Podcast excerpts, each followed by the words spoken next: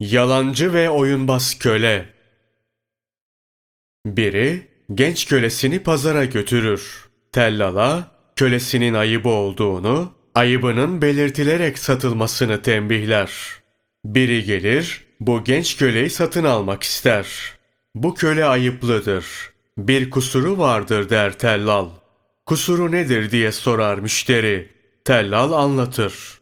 Yalancı ve dedikoducudur. Diline geleni söyler. Evde duyduğunu dışarıda, dışarıda duyduğunu evde anlatır. Müşteri bu kusur sayılmaz deyip genç köleyi alır, götürür. Birkaç gün geçer. Genç köle ait olduğu yeni evin hanımına gelip Hanımım, efendimiz seni sevmiyor. Üzerine başka bir kadın veya cariye almak istiyor der. Böyle bir yalan uydurur. Evin hanımını da inandırır. Malum bu konuda ne söylenirse kadınlar hemen inanır. Akılları böyle çalıştığından inandıkları da böyle eksik olur. Şeytana kolay aldanırlar. Evin hanımı şimdi ne yapmalıyım diye sorar genç köleye. Bir yol biliyorum der köle. O yoldan gidersek ihtimal Efendimiz seni yine sever. Neymiş bu yol? Kocanız uyur uyumaz yanına varın. Usturayla sakalının alt boyun kısmından bir tutam kesip bana getirin. Köle evin hanımına böyle söyledikten sonra efendinin yanına varır. Efendim der ona da hanımınız başkasını seviyor. Bunun için de sizi öldürmek istiyor. Nereden biliyorsun bunu? Efendim doğru olup olmadığını öğrenmek istiyorsanız bir kenara çekilip uyur gibi yapın. O zaman anlarsınız. Yalan mı, doğru mu söylüyorum? Evin beyi de oyuna gelir. Bir kenara çekilip uyur gibi yapar. Köle bunu kaçırmaz. Hemen evin hanımına koşup, işte beyiniz şuracıkta uzanmış yatıyor. Sakalından birkaç kıl almanın tam zamanı. Bu kılları getir ki kalbini tekrar sana döndüreyim der. Kadın usturayı alır, kocasının yattığı yere usulca yaklaşır. Usturayı çıkarıp kocasının boynuna doğru eğildiğinde uyku numarasına yatmış kocası gözlerini açar. Elinde usturayla karısı üzerine doğru eğilmiştir. Evet, köle haklıymış diye düşünür. Önce davranır, usturayı kapıp karısının boynuna dayar, onu keser. Köle olanları görür. Kadının kardeşlerine haber vermek üzere koşar. Onlara, efendim kardeşinizi öldürdü der. Bunun üzerine kadının kardeşleri de gelip kocayı öldürürler. Her şey bir saat içinde gerçekleşir. Yalancı, dedikoducu ve oyunbaz kölenin oyunuyla iki cinayet işlenir.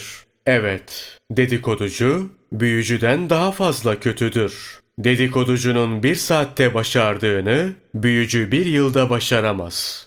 Hatta dedikoducunun zararı şeytanınkinden dahi büyüktür. Şeytan vesvese verirken dedikoducu yüze baka baka yalan söyler. Ebu Abdullah'tan rivayet edilmiştir. 700 fersahlık yoldan gelen biri kendisinden yedi şey öğrenmek ister.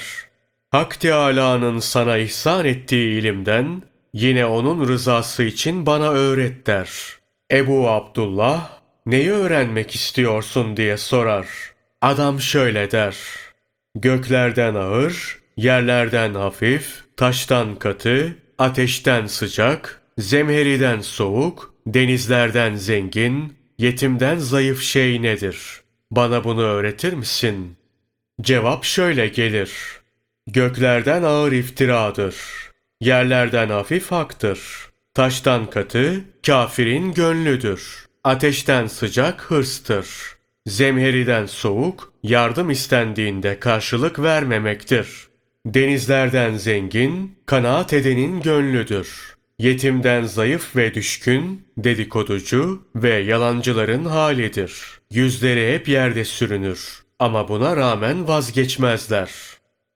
Allah ondan razı olsun. İbni Ömer, Resulullah Efendimiz sallallahu aleyhi ve sellem'den işittim diyerek şunu nakleder. Hak Teâlâ cenneti yarattığında söyle ey cennet diye buyurur. Cennet, bana giren kişi mutlu olur der.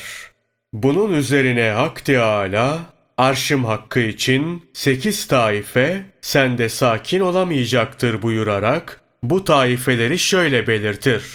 İçki içen ve tevbe etmeden vefat eden, zina edip tevbe etmeden ölen, dedikoducu, karısını kıskanmayan, livata fiilini işleyen, yeminini bozan, anne baba, hısım akrabayla ziyareti koparan, Allah'a yemin olsun ki eğer şu işi yaparsam deyip yine de bunu yapan. Allah ona rahmet eylesin. Hasan-ı Basri şöyle der. Sevmediklerinden sana haber getiren, senden de onlara haber taşıyan kimsenin yüzünü kağıt gibi karalamak gerekir.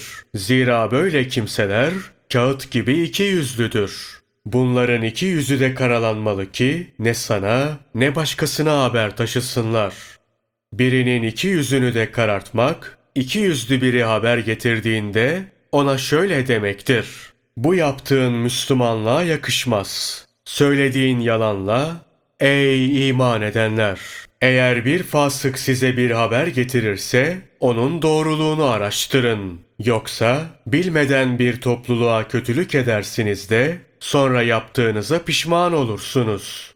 Ayet-i kerimesinin hükmüne dahil oldun.